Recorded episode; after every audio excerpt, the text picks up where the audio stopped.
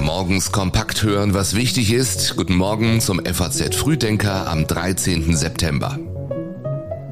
Und das ist das Wichtigste für Sie an diesem Dienstag. Deutschland debattiert über künftige Waffenlieferungen an die Ukraine. Bundeskanzler Scholz spricht auf dem Arbeitgebertag. Und in der Champions League kommt es zu einem Wiedersehen. Gleich mehr dazu. Hier noch die Meldungen der Nacht in Kürze. Im Schatten des Ukraine-Kriegs sind zwischen Aserbaidschan und Armenien im Kaukasus wieder schwere Kämpfe ausgebrochen. In der Affäre um Geheimdokumente akzeptiert das Justizministerium den von Donald Trump vorgeschlagenen Kandidaten als neutralen Prüfer. Das RKI meldet ein leichtes Plus bei Inzidenz und Neuinfektionen. 90 weitere Todesfälle gab es im Zusammenhang mit Corona.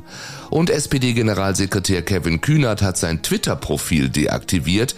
Er habe festgestellt, dass er eine verzerrte Wahrnehmung der Wirklichkeit habe, wenn er zu viel Zeit auf Twitter verbringe, sagt er. Sebastian Reuter hat die Texte für den FAZ Frühdenker Newsletter geschrieben. Ich bin Jan Malte Andresen. Danke, dass Sie diesen Tag mit uns beginnen.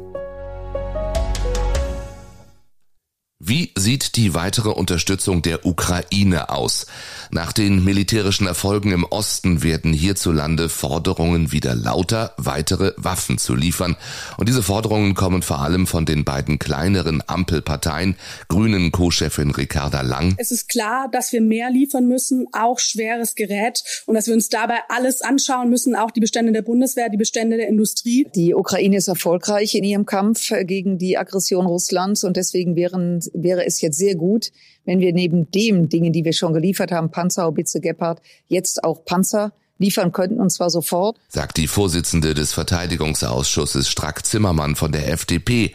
Der Kanzler Olaf Scholz aber ist zurückhaltend. Wir werden diesen Weg weitergehen und die Ukraine so lange unterstützen, wie das notwendig ist.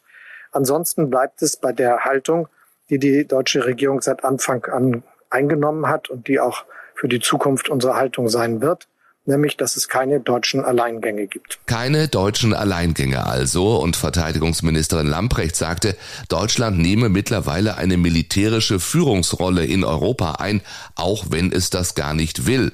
SPD-Generalsekretär Kühnert warnte, es gelte weiter zu vermeiden, dass Deutschland schleichend in den Krieg hineingezogen werde. In Russland mehren sich die Aufrufe von Lokalpolitikern, Präsident Wladimir Putin möge zurücktreten oder von seinem Amt enthoben werden. Binnen weniger Tage wurde zuletzt die dritte Initiative gestartet. Putins Handlungen fügen der Zukunft Russlands und seiner Bürger Schaden zu, heißt es im Aufruf einer Bezirksverordneten aus St. Petersburg. Schon Ende voriger Woche hatten fünf Petersburger Verordnete zusammen mit zwei weiteren Kollegen die Duma aufgerufen, Putin des Amtes zu entheben.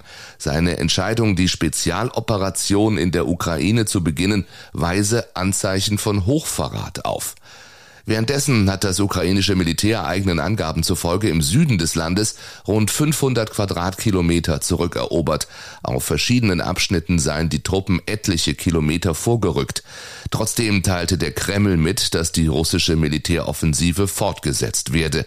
Frage an den Sicherheitsexperten Markus Keim von der Stiftung Wissenschaft und Politik, ob die neuen militärischen Erfolge der Ukraine dafür sorgen könnten, dass der Krieg nun doch am Verhandlungstisch beendet wird. Aus Sicht der Ukraine ist die Antwort nein. Ähm, Präsident Zelensky und seine Militärberater haben das deutlich gesagt. Und das ist ja auch in Deckung zu bringen mit dem militärischen Geländegewinn. Wer siegt, will nicht verhandeln. Von daher wird die Frage der Verhandlungsbereitschaft jetzt eher an Russland zu stellen. Aber entsprechende Töne sind aus Moskau nicht zu vernehmen gewesen. In der Tat, Kreml-Sprecher Peskov sagt gestern, es gebe derzeit keine Aussicht auf Verhandlungen zwischen Moskau und Kiew. Worauf pochen Deutschlands Arbeitgeber in der aktuellen wirtschaftlichen und politischen Lage? Darum geht es heute beim Deutschen Arbeitgebertag. Zu Beginn der Konferenz ergreift der Kanzler das Wort.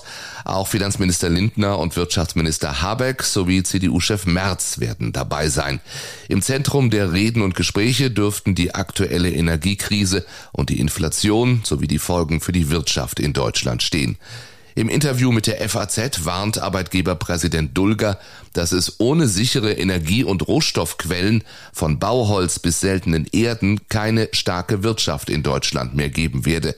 Er fordert, ein Rohstoffministerium einzurichten und nicht nur die Symptome der Konjunkturschwäche zu behandeln. Unterdessen hat die IG Metall in den Kernbranchen der Industrie einen schwierigen Tarifkonflikt eröffnet.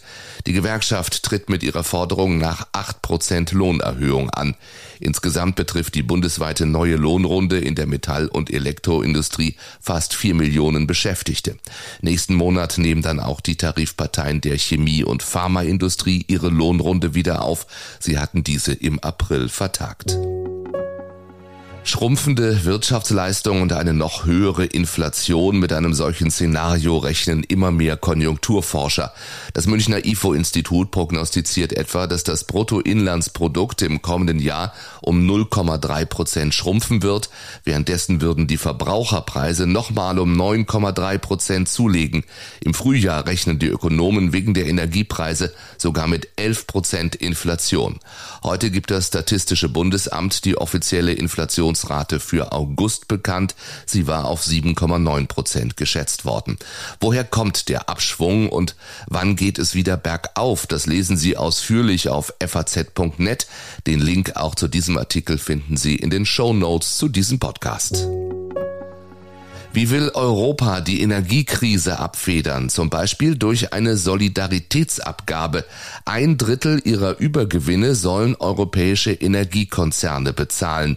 So steht es in einem Entwurf für ein EU-Gesetz, das der FAZ bereits vorliegt. Nochmal, ich weise darauf hin, dass wir ein Energiemangel überall auf der Welt haben und deshalb der Druck auf den Energiemärkten enorm hoch ist. Deshalb wollen wir ja auch die übermäßigen Gewinne zum Teil der Energieunternehmen abschöpfen und äh, sie den Bürgerinnen und Bürgern, die diese Anpassung nicht leisten können, zur Verfügung stellen, aber auch Unternehmen, die zum Beispiel Schwierigkeiten jetzt haben mit den hohen Energiekosten, zu schützen sagte EU-Kommissionspräsidentin von der Leyen schon vor einigen Tagen. Für heute hat sie nun Details zu diesem EU-Gesetz angekündigt, in dem offenbar auch steht, dass die Solidaritätsabgabe nur eine Mindestabgabe sein soll. Die Mitgliedstaaten könnten also auch mehr als ein Drittel abschöpfen. Dafür soll die Abgabe dem Entwurf zufolge nur einmal erhoben werden. Sollte sich die Situation an den Energiemärkten nicht ändern, sieht die Kommission jedoch die Option vor, auch im kommenden Jahr eine Solidaritätsabgabe zu erheben. Und natürlich leiden auch andere Länder Europas unter der Energiekrise. In Italien stehen offenbar 120.000 Betriebe mit 370.000 Arbeitsplätzen vor dem Aus, sollten sie keine Hilfen bekommen. Allein das Gaststättengewerbe werde in den nächsten zwölf Monaten fast zwei Milliarden Euro mehr für Energie und Gas ausgeben.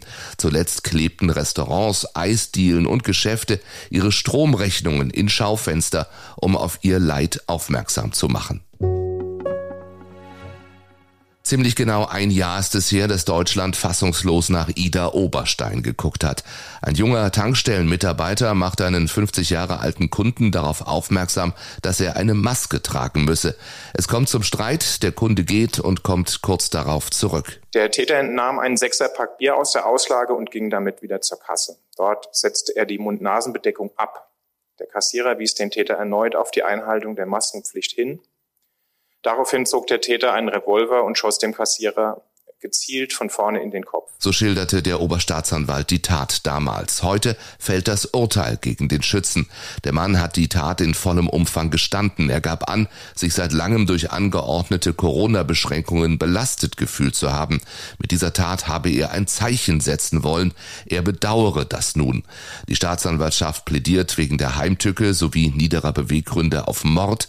Die Verteidigung sieht das anders und plädiert auf Totschlag. Dem Angeklagten drohen je nach Urteil heute bis zu 15 Jahre Haft oder länger. Es wird ein ganz besonderes Wiedersehen heute in der Fußball Champions League. Bayern spielt gegen den FC Barcelona und damit auch gegen den langjährigen Bayern-Stürmer Robert Lewandowski. Bis zum Sommer hatte er in 253 Spielen noch 238 Tore für die Bayern geschossen. Für Barcelona jetzt in fünf Spielen aber auch schon sechs Tore. Wie viele Jahre er noch auf dem Niveau spielen kann, hätte ich mir mehr Gedanken darüber gemacht, wenn er bei uns ist. Das ist er nicht. Von dem her äh, wünsche ich ihm, dass er noch viele Jahre auf dem Niveau spielt, weil er Fußball liebt und weil er auch auch sehr viel dafür tut, dass er diesen Körper hat und dass er ähm, ja, die körperliche Fitness hat. Sagt Bayern-Trainer Julian Nagelsmann, der auch weiß, nach drei Unentschieden in Serie in der Bundesliga ist die Stimmung bei den Münchnern längst nicht mehr so gut wie kurz nach dem fulminanten Saisonstart. Um 21 Uhr ist Anpfiff dieses und alle anderen Spiele der Champions League können Sie im faz.net Live-Ticker verfolgen. Und zum Schluss noch ein paar Lesetipps. Die Politik schreibt über den neuen britischen König, sagt Charles ist anders und das zeigt er auch. Die Wirtschaft hat mit dem Klarna-Aussteiger Adalbert gesprochen, der sagt, ich bin nicht Jesus und ich bin nicht Buddha. Und die Finanzen fragen, was taugt die Porsche-Aktie? Wir sind dann morgen wieder da, wie immer ab 6 Uhr früh. Ich wünsche Ihnen einen schönen Dienstag. Bis morgen.